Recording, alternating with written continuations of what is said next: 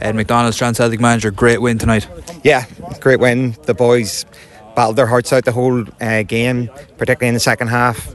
With the, we're down to 10 men, obviously, the pressure was on us, and the lads really stepped up. Brilliant performance. red card halfway through the first half as well. You'd expect that to make things difficult, but it seemed to just kind of galvanise you and spur you on. Yeah, it was one of those ones where you'd expect it to make things more challenging. Obviously, they'd scored two, uh, an early goal, and um, you're worried about the lads dropping the head. You're worried about the lads dropping the head after uh, going down to 10 men, but they were fantastic. The response was unbelievable.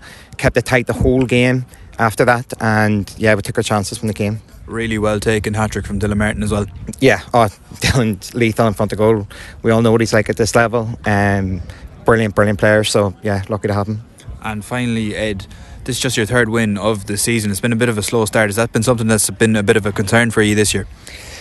Um, it's it's challenging. Obviously, we've got a lot of our, a few of our players uh, in the Gaelic setup, so it's a bit difficult planning whenever we're waiting for a few of them to come back. Um, a couple of tough results, um, but no, we're really going to kick on. That's our fifth win in a row now.